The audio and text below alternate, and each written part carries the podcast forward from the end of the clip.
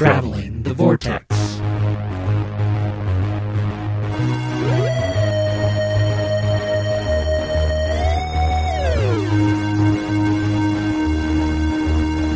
We've joined the Doctor as he travels the vortex and grab your coat rack and your chicken vol-au-vents. It's episode 271.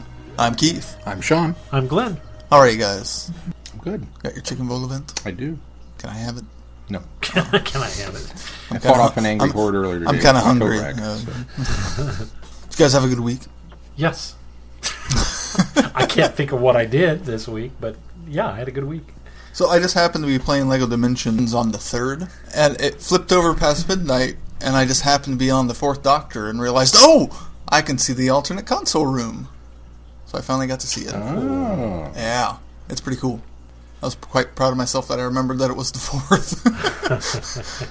Because I've had it since like Christmas, and I've had like two different opportunities at least. Let alone however else you can get to it, because I think it's like every four So was tries. it a oh the fourth ah well, it was. Uh, I no. was already playing. Oh, you were it, already So it was like a nice bit of serendipity. Ah. There's a so it was one of those oh yeah it's the fourth I better turn into the fourth Doctor. Did you guys watch anything good?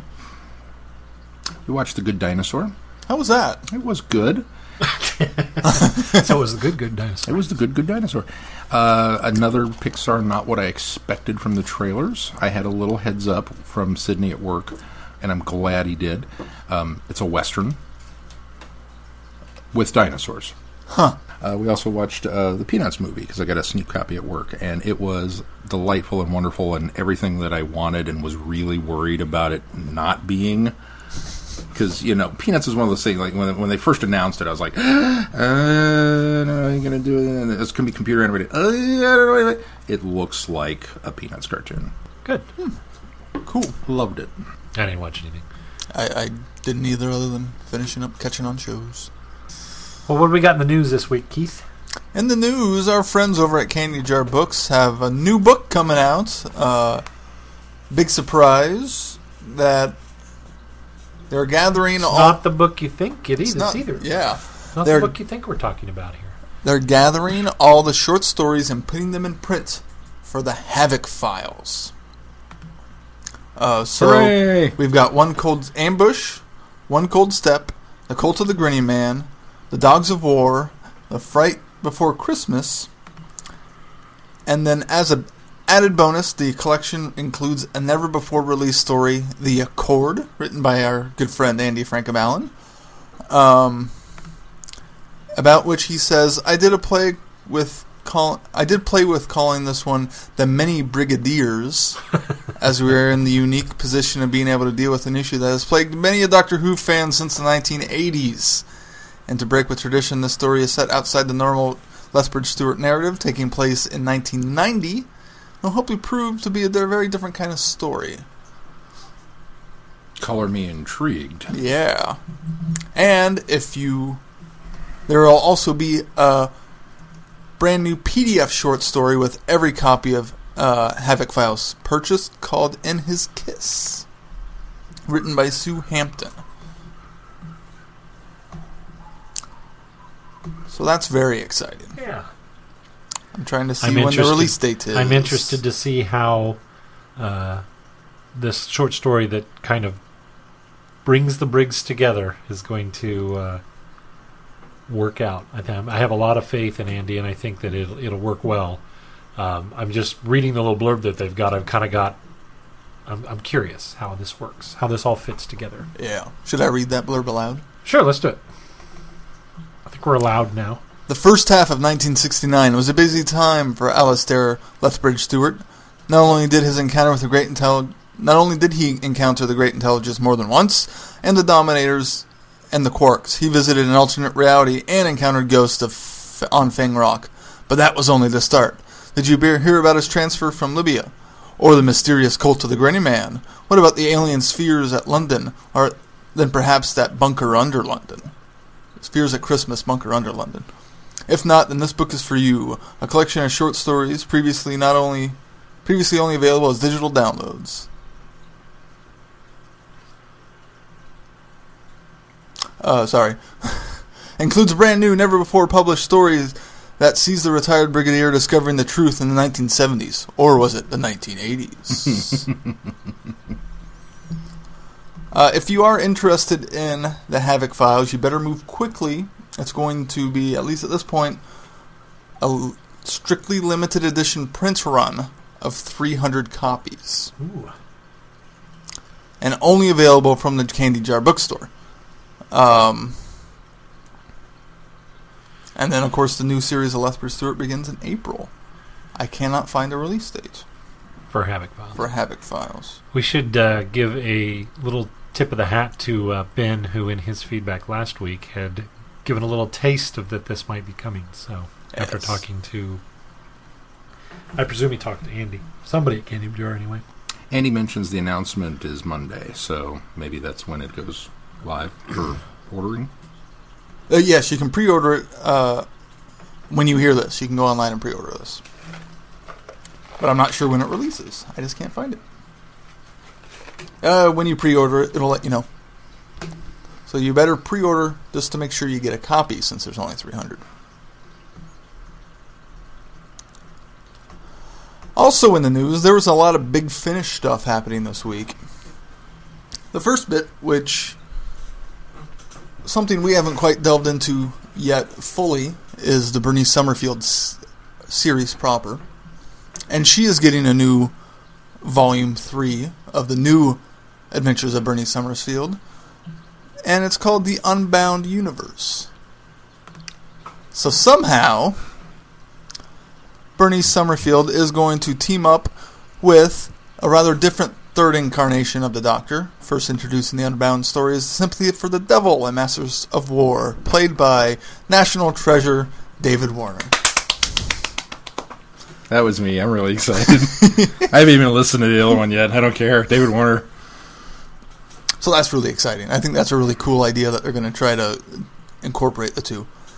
I think it'll be interesting if it's Prime Universe Benny, Mm-hmm. and somehow somehow she ends up in the Unbound universe. Yeah. Because I think it would be interesting to kind of cross that and give it sort of a quasi tie-in to Prime by injecting her into that universe. If this is just strictly a Benny from the Unbound universe, like an alternate Benny, I don't know how I feel about that. I'm sure there'll be amazing stories and they'll be very be- good. yeah. But I'd like to kind of see her bounced into the Unbound universe in some way so that this truly is a third series of, of Bernie uh, Benny stories and it links the Unbound universe to the Prime universe. The brief synopsis we get leans that direction. Does it it? says, uh, We'll see the universe's greatest archaeologist recruited by the Doctor for a mission to his parallel dimension. Ah. where together they set off to explore the aftermath of a disaster that has laid waste to reality. Also, in this story, is another returnee, the Master, played by Mark Gatiss, Ooh. under a stage name Sam Kisgart. Ooh. So I'm not sure where he had been, if that was Unbound Master, or if that was a new f- uh, Big Finish mainline. like they've master. added to it. One of these days we need to get the Unbound on here so that we can. Yeah. Find out for sure. Yes. Oh, it is, no, I'm sorry. It is for sure the Unbound Master, played by Mark Gatiss. Ooh. So if it, if eno- that wasn't enough, if if National Treasure David Warner wasn't enough to pull you in, maybe Mark Gatiss will get you excited for this. David Warner wasn't in National Treasure. The UK's National Treasure. Oh, yes, yes, he is. So that'll be coming up in August and can be pre-ordered now. and then other big big finish news: Diary of River Song Two is a go. Vol- or series two, and it will include Colin Baker and Sylvester McCoy, which is pretty exciting. I I personally have listened to Diary of River Song series one Oh, and already. really like yeah really liked how they handled uh, Paul McGann in it. So I really look forward to seeing how they handle the uh, sixth and seventh Doctors and how they interact. Uh, I'm not going to give much of a synopsis there, just because it's kind of long. Uh, but then also we are getting a Churchill Years Volume Two, also out in 2017. Doctor Who Classic Doctors New Monsters Volume Two, So we kind of hoped that we were going to get some more of that, and we are for sure. Excellent. Must be doing well. Yeah. So all those are coming out in 2017. Big things abo- afoot at Big Finish.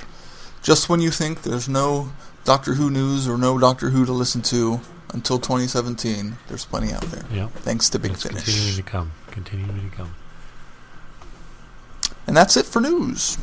All right. Let's move on to feedback then. Our feedback comes from Ben.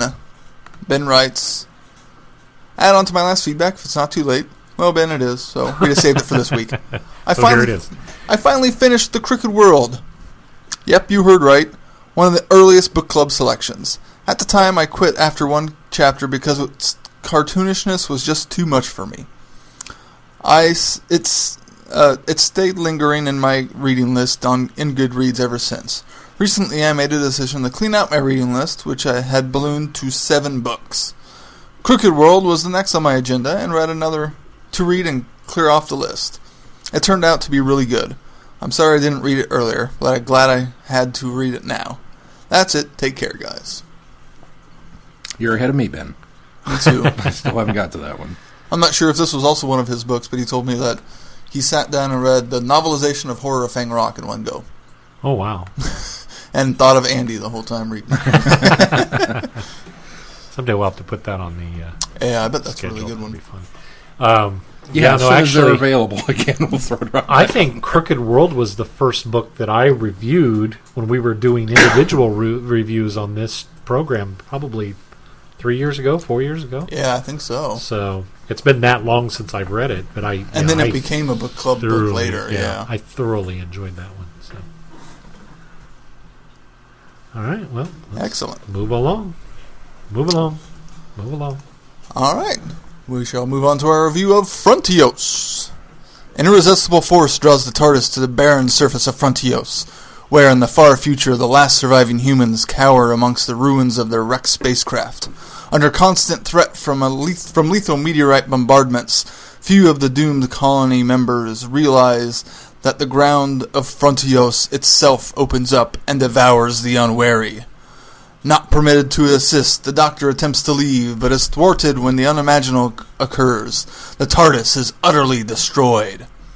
All the while, burrowing undetected below the planet's crust, sickening alien parasites prepare to prepare a gruesome and final fate for all humanity. I don't usually do these, but I think I feel like I have to do this one to kind of flesh out what I how I felt of this story. This was a dun dun dun because I really like the ending of this. I like the the the finale and the wrap up of this was quite clever. I thought. Um, I say clever. I say I should say fun and enjoyable is what it really was. There was no. They didn't really reach outside the bounds of any sort of thinking in order to wrap it up, but it kind of went a direction I didn't expect. I could see that. I, I- found this one overall fairly enjoyable. Um, there was a bit in the.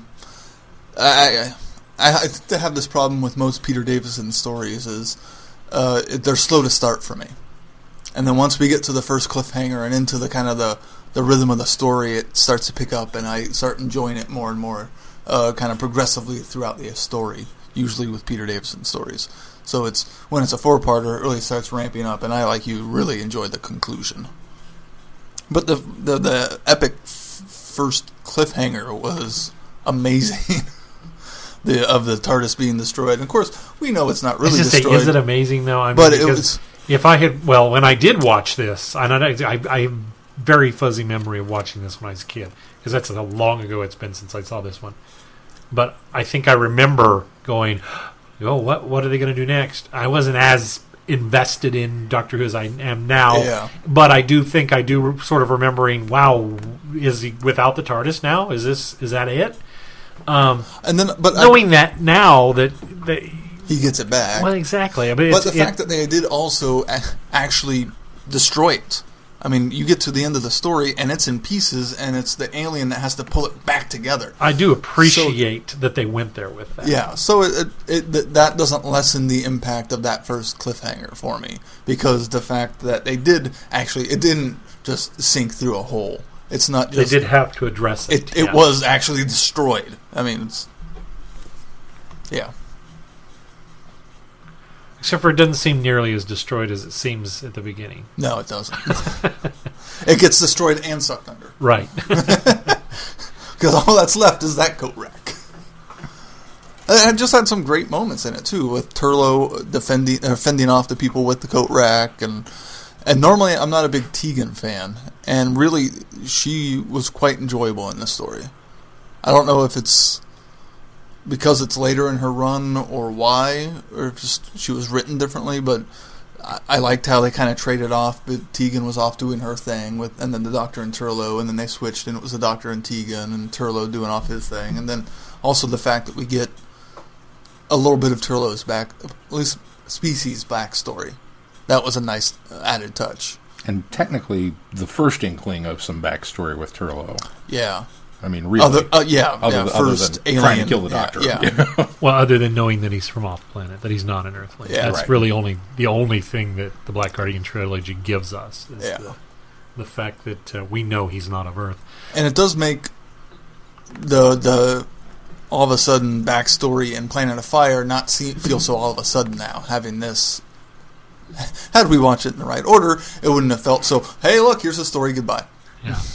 Um, you're talking about Tegan, and I, I, I sort of agree with you in the sense that I like Tegan in this story a lot, but I, I've, I found I, I've always liked Tegan when it's the Doctor Tegan and Turlough.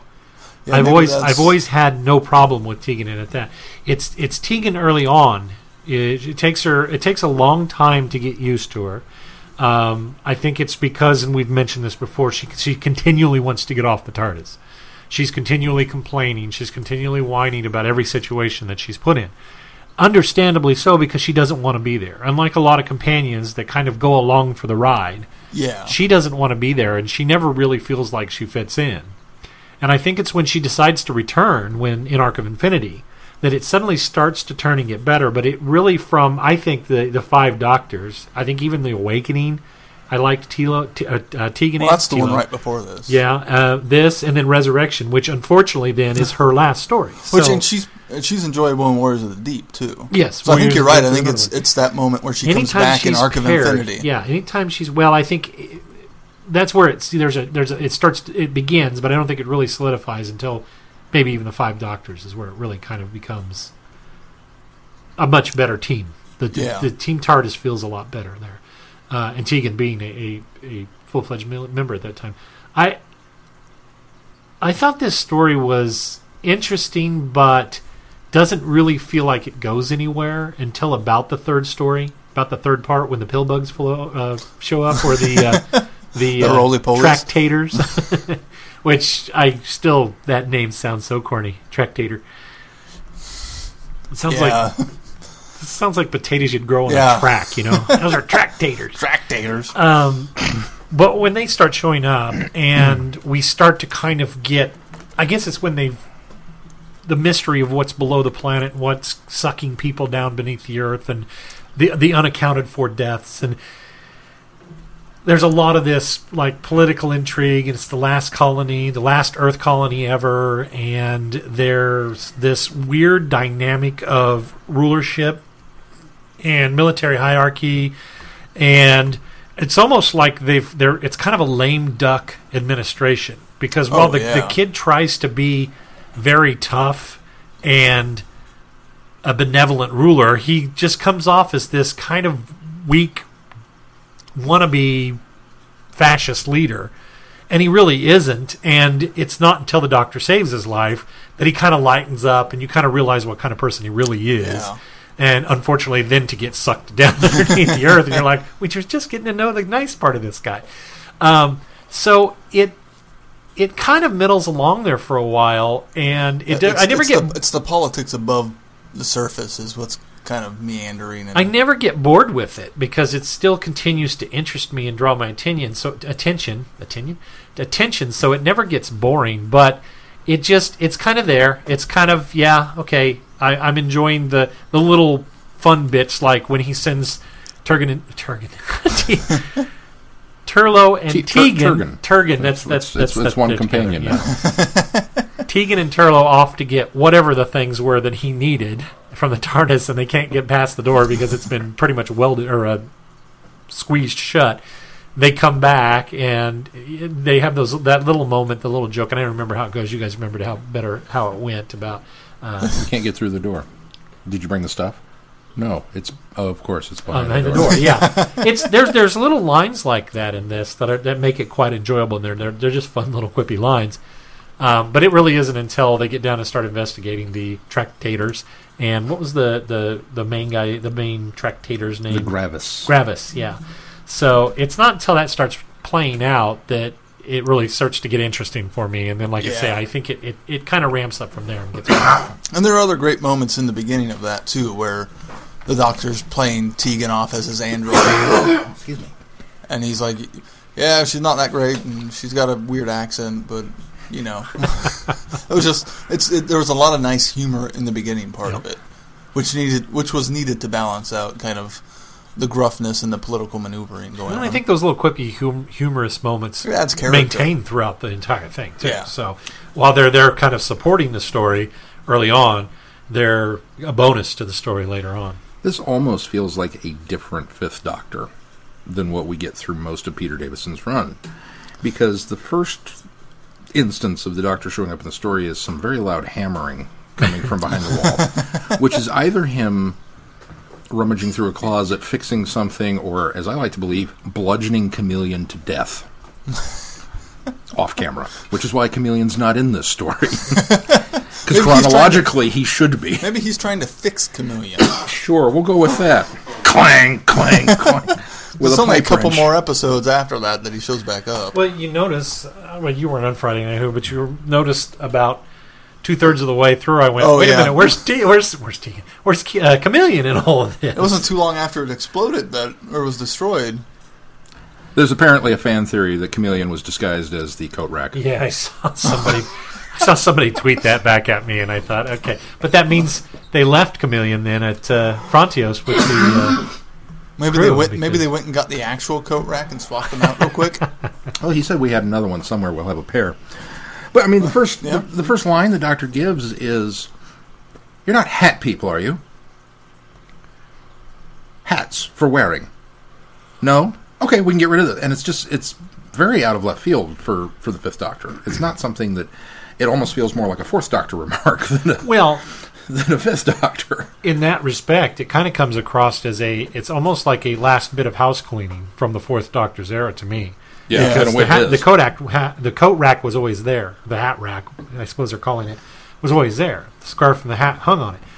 It wasn't used that much in the Fifth Doctor's era, so it seems to me that it would, at least early on, it feels like a late bit of house cleaning. Okay, the, the final remnants of the Fourth Doctor's era have been swept away because we, we we've now kind of solidified ourselves, and, and the Fifth Doctor is now the the reigning Doctor. People have gotten used to the new Doctor, and and it isn't until later that you kind of realize that it was more of them calling attention to the hat rack because it's going to be it's gonna- vital Yeah, later on. Yeah. Twice, because it's going to be the only thing remaining when the TARDIS is destroyed, and then it's going to become a, weapon later. He also gets uh, uh, the brilliant bit uh, between him and the uh, administrator when they first come down. when he asks him about, We need to get you a cough button. I'm sorry, uh, when he asks him, "What do you think about this?" and the doctor kind of goes off on him. Well, I think that your colony is unsurvivable, and I think you're down to the blah blah blah, and I think this is happening. And you did ask, and, and just kind of lets him have it. And it's like, go, doc, you know. So he, he's very um, animated. yeah. I, I- I think when while watching it, I thought of Four to Doomsday. Yeah, It feels almost more like that Doctor that kind of starts off and then kind of mellows out apparently and is running and ramps back up kind of near the end. Well, and it's interesting that there's only two companions in it. Yeah, that's that, true. that we're, we're not dealing with Adric. We're not dealing with the addition of Nyssa and the other two. I mean, we, we, we just have two. And that maybe that really does play into his ability to, uh, you know, manage things a little bit better. Interestingly enough, with the destruction of the TARDIS, um, the producers apparently intended to remove the TARDIS from the show completely. really That was all done on purpose, and they, they were going to create the impression that the Doctor and his companions were stuck at the end of the universe. Um, but when the the Gravis repaired the TARDIS, the idea was was scrapped, and they never went back to revisit it. Now I don't know how that would have worked because obviously the producer commissioned the script to be written, and maybe maybe he gave him just enough to say, "We want you to not destroy the TARDIS. We want to get rid of it." And the writer, being the writer, went, "Well, obviously I have to return to the status quo at the end of the episode, so." Okay, I got rid of it, and they were all excited. And then the final part came back in, and they went, "Oh, well, okay, we'll just it." was such an important part of the story too. Well, and it, it, that's a kind of a cool back behind the scenes, but it's in, with the doctor being so insistent that we can't stay here, we need to leave. Yeah. it's important Yeah. to have that TARDIS taken away. Yeah, that seems inconsequential in my opinion because it doesn't feel like it was ever meant to be an end, and the TARDIS being destroyed becomes an integral part of the finale of it. So it it sort of, while that might be true, it sort of is inconsequential to the fact that it does, it doesn't matter because that was part of the story. So it wasn't like they said, okay, this is a way to get rid of it, and then decided, well, no, we kind of want to keep it. it." Doesn't work that way. Yeah, it, it seems strange to me Yeah. too. But Yeah,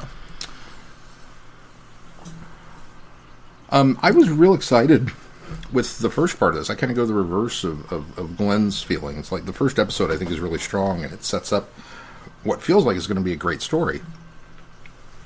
And then it just kind of begins to meander in the politics up above, and you get the standard tropes of there's the military mindset of this guy who's not going to play ball with anybody, and here's the scientist, and here's the you know this person, and then we've got this underworld threat that's going to cause all kinds of havoc, and and they play out their parts, and it just kind of becomes a meh kind of standard uh, Doctor episode. I was a little bummed by that because you know based on the strength of the opening and Peter Davidson being Peter you know Davidson from Four to Doomsday, it was like all right, cool, we're gonna get something new. Um, I had not seen this one before, so it was kind of all new to me. Um, the only thing I really knew about it was that the Brainy Specs apparently featured fairly heavily in the episode because they were on the cover of the DVD, yeah. which I did not buy. And now I kind of wish I had, just to you know cross it off the list. But um, when I, I mentioned this earlier, and I feel bad saying this, so bear with me here a moment. I like Peter Davidson. I really genuinely do. I find the more Peter Davidson episodes that I watch, I'm not enamored with the episodes that he's in. And I don't know if it's the time or the Team TARDIS or, or just what was happening with the show that they're watchable. Don't get me wrong. I mean, a couple of them are really, really good. They're watchable, but they just don't seem to grab me for some reason. And I think part of it, if you had had Tom Baker in this episode, the charisma that he exudes on a normal basis, I think would be enough to overcome some of the shortcomings with either script or monster design because the the the, the tractators are laughably bad. I mean, See, I, I disagree. I, I really liked the design of the, the Really? tractators, and I think that, that they were, for being bug eyed monsters, they were far above and beyond a lot of the stuff we got through uh, both the third and fourth Doctor era as far as alien design. Um, now, you could argue that I keep calling them a pill bug, and you could argue that they're Anthropomorphized. anthropomorphized, but I really thought the the do- design was kind of inspiring. The faces are a bit plastic and unmoving, but I think that because of the limitations that they had at the time, like, that's that's the most excusable thing. So I was actually quite pleased with the design of the, really, the monster. that's yeah. interesting because yeah, I mean they just yeah they kind of look like I guess pill bugs as well. I was kind of thinking cockroaches, but or Well, kind of um, have that roly poly back. yeah, Yeah. The, the, segmented Yeah. back on them. I guess for anybody that is from up north, Crawdads they maybe know- is a- oh, I don't know. They don't look like crawdads. Well, Because they no. had kind of the flared a little bit, the- the maybe thing, a but- little bit. But if anybody doesn't know what a The pill bug is, I think in the north they call them roly polies, or maybe I have it flip flopped. But Oh, so they're one and the same. Okay. they are the one and Yeah. the same. Sorry, depends on the region you live. And, and we we I grew up in the south. Well, no, I didn't grow up in the south. I grew up in the southern part of this state. We called them pill bugs. We also called fireflies lightning bugs. So They are lightning bugs, and I've always known them as uh, roly polies. roly polies. Um, tuck and roll from Bug's Life. Oh yeah, Yeah. I, I knew what he was. I just never heard them called as a, a pill bug. But um, I don't know. I just I, I was impressed that we got as many of them as we did, Yeah. and I was impressed that we got as many uniforms uh, as we. Because the I, I, I keep wanting to say military presence, and it's not. It's um, Well, it the, is co- the colony. Yeah, it's, it's Expedition. more of the hierarchy. Yeah. They they were it was a sharp outfit. The gray with the red you know highlights, and uh, it, was a, it was a good looking uniform. Clearly, they didn't have a printer though because they wrote the numbers. Yeah, they wrote that. but they, you know, there were a lot of them. There was a lot. There were there were several scenes taking place out in the little courtyard area that it's like, dude, that's a lot of costuming going Yeah. on there. Well, when you the look fact at that there was a, that many cast members in it. it was a large group of uh, you know, even though some of it was non-speaking roles, there was Oh, a yeah. lot going on there. So that was uh, impressive. Um, yeah, the design of the monster, I just was going, eh, it just it just didn't do it for me. But especially for being what a fantastical threat with their gravity waves that almost was. And um, I think that's another part of it is that I, I, did like the idea of what they were trying to do. Also, is they were burrowing to make a to move the planet itself. That's that seems a very new series idea. That it's kind of nice to have that tie into. Nope, that was a, the, the new series idea is actually an old series idea. Well, the Daleks did that, and they were going to hollow out Earth and put engines in it and drive it around. Yeah, that Yeah, was that's uh, true. Dalek Invasion Earth. That was Oh yeah, that was way back. That's why I brought Ten. that up on Friday Yeah, too. that's that, right. where, where have you heard this before? but you were thinking I was future. thinking forward. Yeah. It's. I guess it's just a nice recurring theme in Doctor Who, moving planets. Because Telos does the same thing, but they don't say how Telos. Right, moves. they don't explain how they're moving Telos. Um, Well, Mondas, actually, Mondas, yeah, sorry. Mondas. Um, actually, spare parts kind of. Yeah, they explain it there, but not on uh, on television. Ca- uh, Casaflex. What's the name of it? Um, Casaflex. um, Pirate Planet. Um, Oh, that's right. Yeah, That one moves, yeah, too. Yeah, yeah, that one moves too. It goes and eats, the eats the the other can- uh, planets. Uh, I know what you're talking about.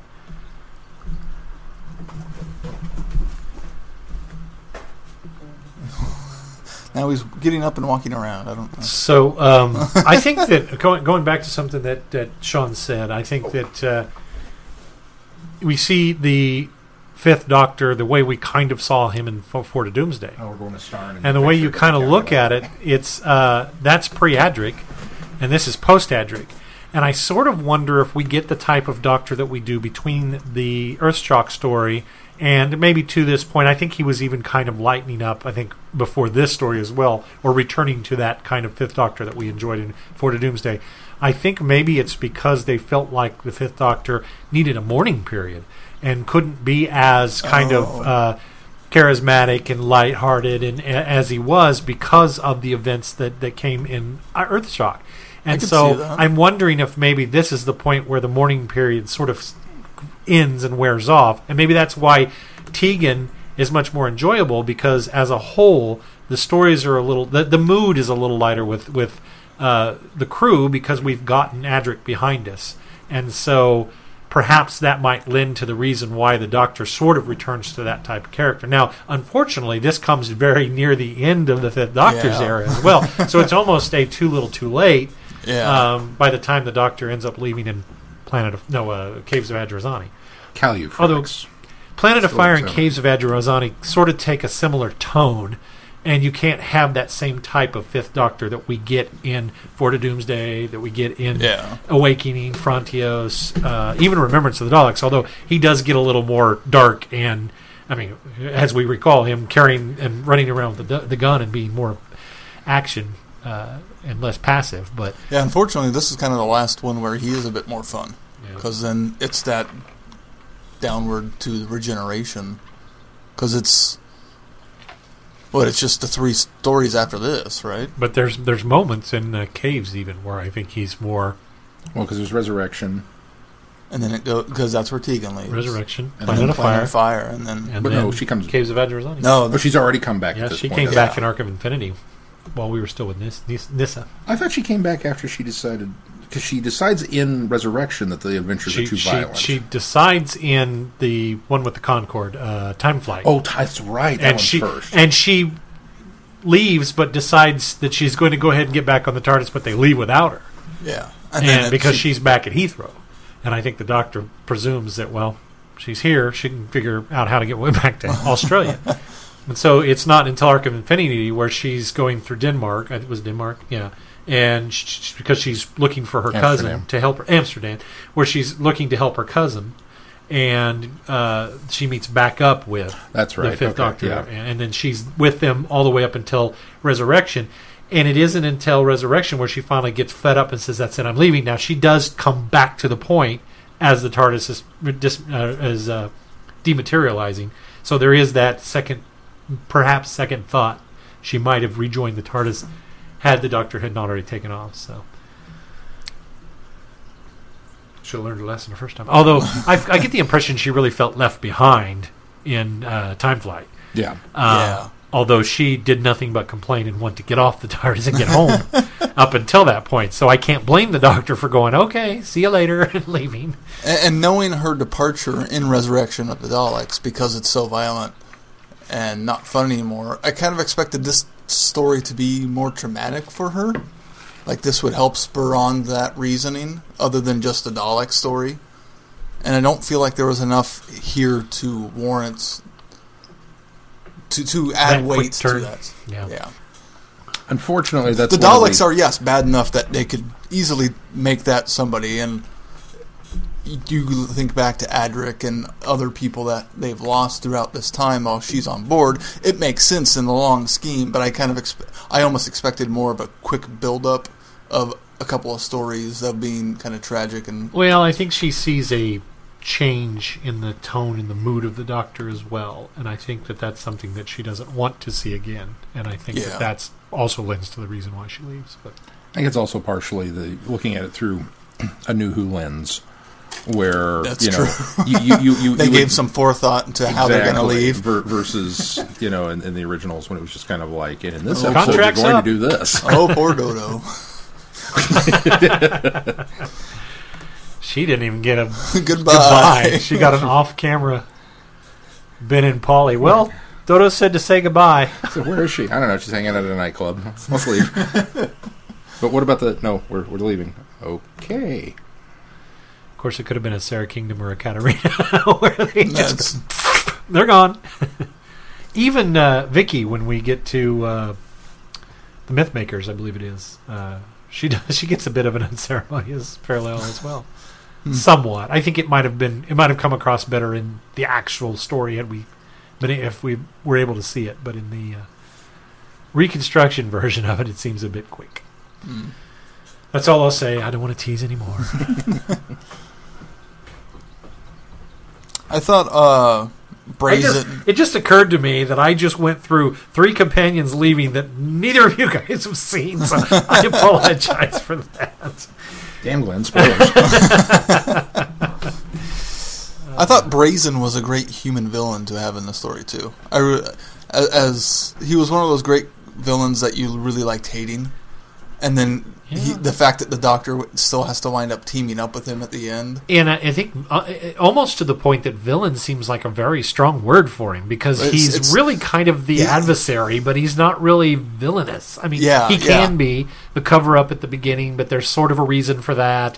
The uh, trying to set the scientific advisor uh, up He's very to- confrontational in, in the responsibility because they have uncovered the uh, unconfirmed deaths file.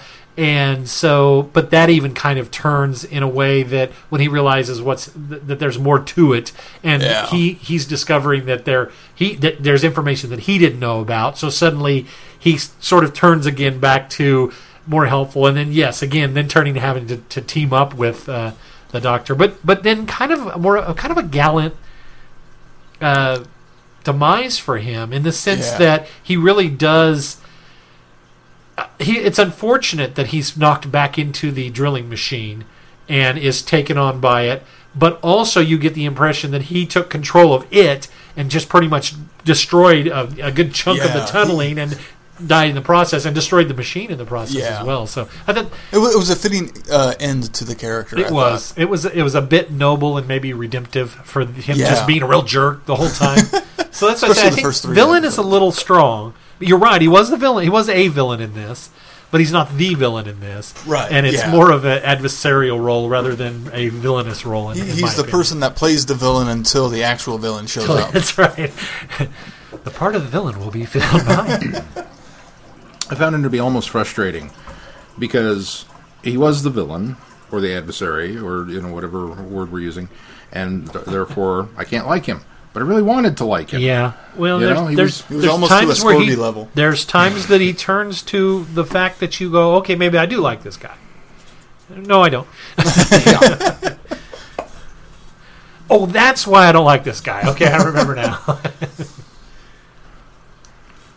and the actor playing the, the, the, the role just kind of he just he almost stole every scene he was in because he was doing such a good job with the character. yeah, he's almost on the verge of scenery chewing, but he's he rails it back just enough that you don't get that impression. Yeah. but you can kind of see that it, there's some potential that it could have. Yeah, You know, my buddy James and I actually had a discussion about that recently, and I don't know if it's because, as an English actor growing up in England and going to school in England, you are surrounded and impermeated with Shakespeare. It's it's just you have the bar set here by the bard. You know, it's just you, you, kind of are, are steeped in that culture, and you have to kind of hit that. And so I I kind of think that when these guys come on to Doctor Who in any guest star capacity, it doesn't matter to them that it's Doctor Who. It doesn't matter They're that it's give it science fiction. all. It doesn't It's- matter that it's a low budget thing. They're shooting for that bar versus a guest star that maybe comes on to an American science fiction show and kind of goes, eh, you know, I'm gonna, I'm just gonna, I'm here to do this.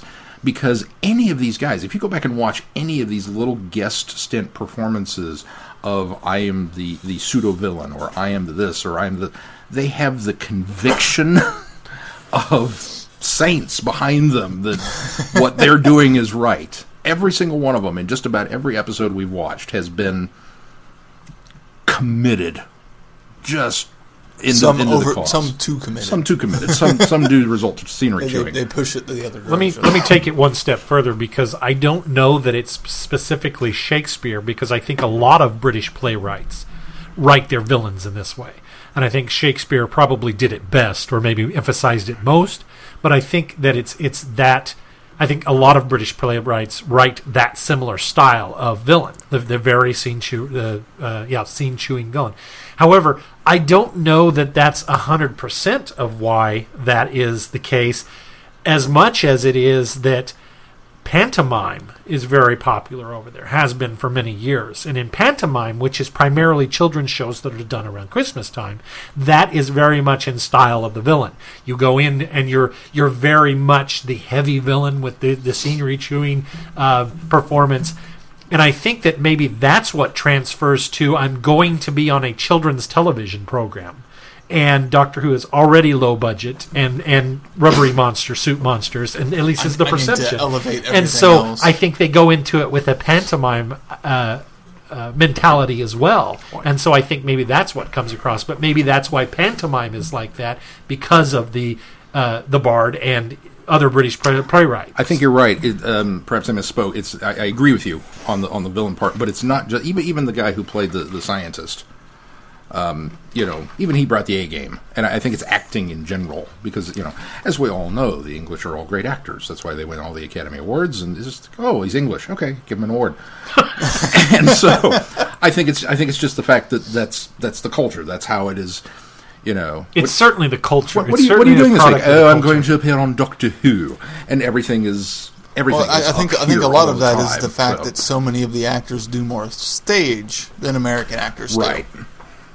Right. That, that's So so they get better acting chops because it's so much harder to act on stage than it is on screen. well. It's because you it's you, different kind of acting. It's but- because you do have to project and you do have to emphasize, and Yeah. so that comes across that way.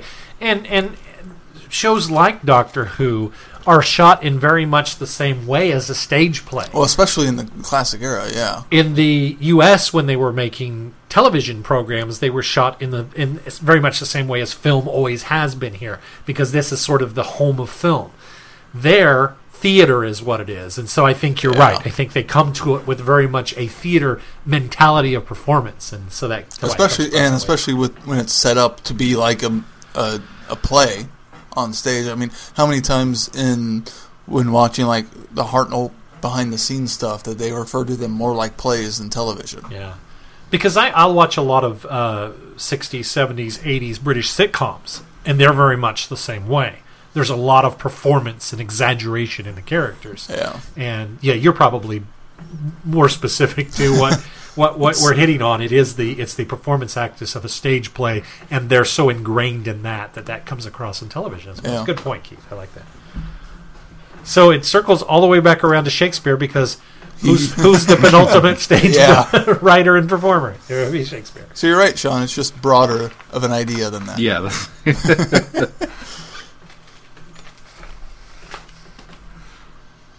Anything else on the story? Um, I'm a bit sad that we're, for the most part, done with uh, Fifth Doctor stories. Yeah.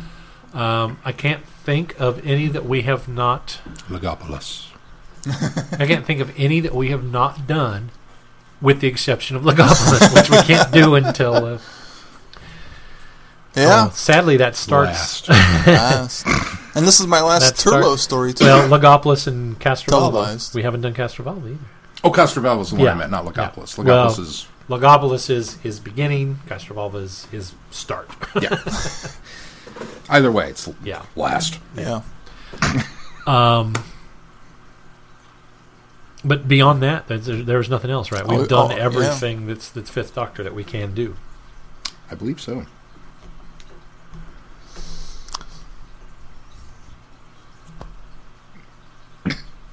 And I said this on Friday Night Who, but I've really grown to like Turlough as a character, and I, I, I now want to really go and watch his stories in order to see his growth throughout them, because he has that that great bit where he's talking about how nobody expects him to go back down there because he's Turlough, and then he does. So that that's just it's such a great mark of character growth throughout his time on the show that I want to see that progress in order.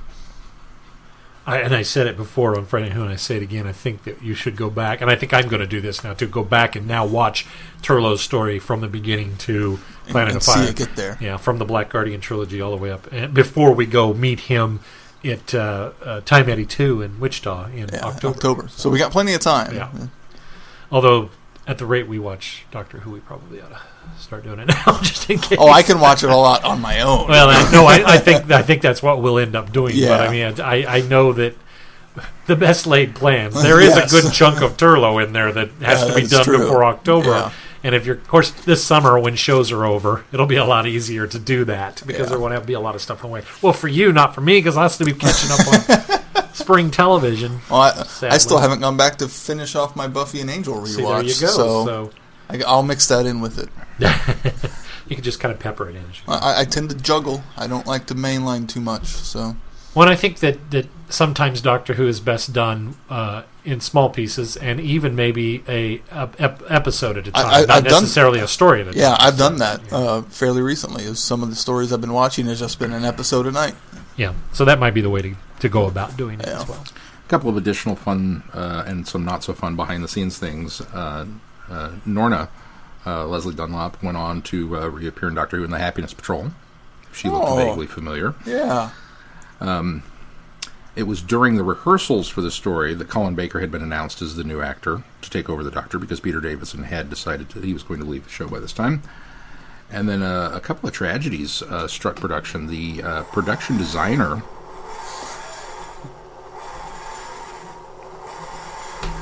Sorry.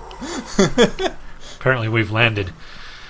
We got to start using that for the uh, open. the production designer Barrie Dobbins uh, died before the, the the production had been completed, I guess, but before they actually started work on the show, uh, which was later revealed to be a suicide. Uh, it was shortly after that that an actor named Peter Arne, who had been hired to play Mr. Range, was murdered after a costume fitting. He went home and didn't report for work the next day. Wow. And uh, so there were there were a couple of big uh, shockwaves that kind of hit as they were uh, were filming. Sort of amazing that they could remain as light in the story as they did Really, with all this that surrounding it. Interesting. Way to bring it down, Sean. yeah. Well, you know, My turn to do 10 o'clock news.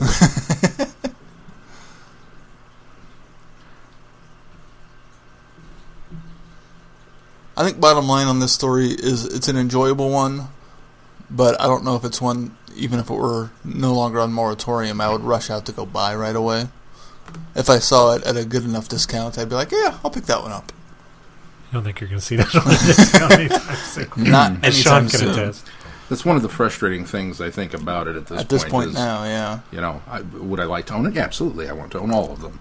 That's one of the reasons. I, I well, it's not one of the reasons. I, I can do say now it is one of the reasons that I, I put it off toward the end. A I do physical own this copy. one. Well, I yeah, own I, think I I own own it twice one. actually. I own it on, iTunes. on iTunes, so it's. I, I've just come to the grips that part of my uh, Doctor Who collection is just going to have to be digital because that's really the only way you can get them at any sort of uh, rate. Unfortunately, you don't get all that great extra material that way either. So But on the plus side, it's a bit more affordable. It is, yeah. I think I paid six bucks for four episodes. So. Yeah.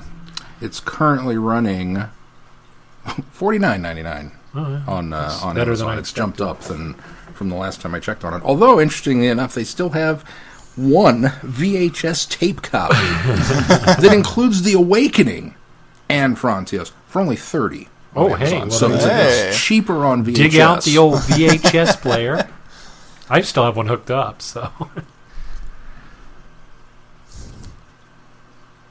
The novelization's only two dollars for a hardcover. I wonder what. what oh, I that wonder may be what to do. Maybe you should Yeah. that. just go slip the hardcover uh, editions of the novelization between your DVDs on the shelf. You could do that with all the missing stuff There too. you go. Read the book. some of the novelizations are about as thick as the DVDs it's true. Some a little thinner. Although I don't know that all the novelizations were done in hardback, were they? no, not all of them. I don't think. Not all of them. I had a couple. I had, well, I had Twin Dilemma. I have Day of the Daleks in with it's a hardback. It's missing the uh, dust dust cover, but it's so it looks like just a book with a printed That, title that that's inside, that, yeah. that was what my it was blue. Yeah, it was white that's how mine is. White, do blue, white print. Actually, I think it's kind of a, maybe a gold emboss. But all right, anything else on this particular story that we want to talk about? I don't think so. all right. I- I- well, what do we we're got coming up on the schedule, Sean? Well, coming up on the schedule uh, next week, uh, Friday Night Who on March 11th. We're watching The Hand of Fear. Eldrad Must Live, Yes. uh, which will uh, set us up nicely uh, for our book review next week, which was the Traveling the Vortex Book Club selection for the month of February. Some of us are still uh, Working on it. it. we're, we're still still working on it, but we're, we're, we're I'm uh, almost done with March's book. I saw you had a really quick update on. It was like bam, drop the mic. Yeah, it's good. It's a quick read and it's it's enjoyable. Which I don't think we announced last week because we didn't know it. March's book is what, Glenn? Deep time. Yeah. with uh, Uh, Trevor 12th, Baxendale? Yep, Tre- Trevor Baxendale. Um, uh, Twelfth Doctor and Clara story. It's actually the third part of what are called the Glamour Chronicles.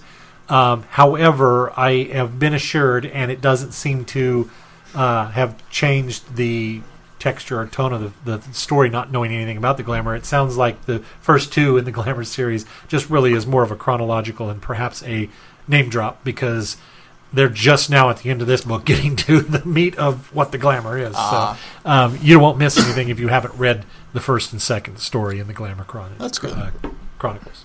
So, so the um, the synopsis on Goodreads says it ties into the ninth season. Does it tie in pretty heavily, other than twelve and Clara? Uh, it ties in nicely with uh, 12 and Clara. I can't think of anything. Well, uh, yeah, actually, there's some mentions. There's some mentions of to why Clara experiences things the way she's experiencing them. That's all I'll say. Okay, Okay. color me intrigued.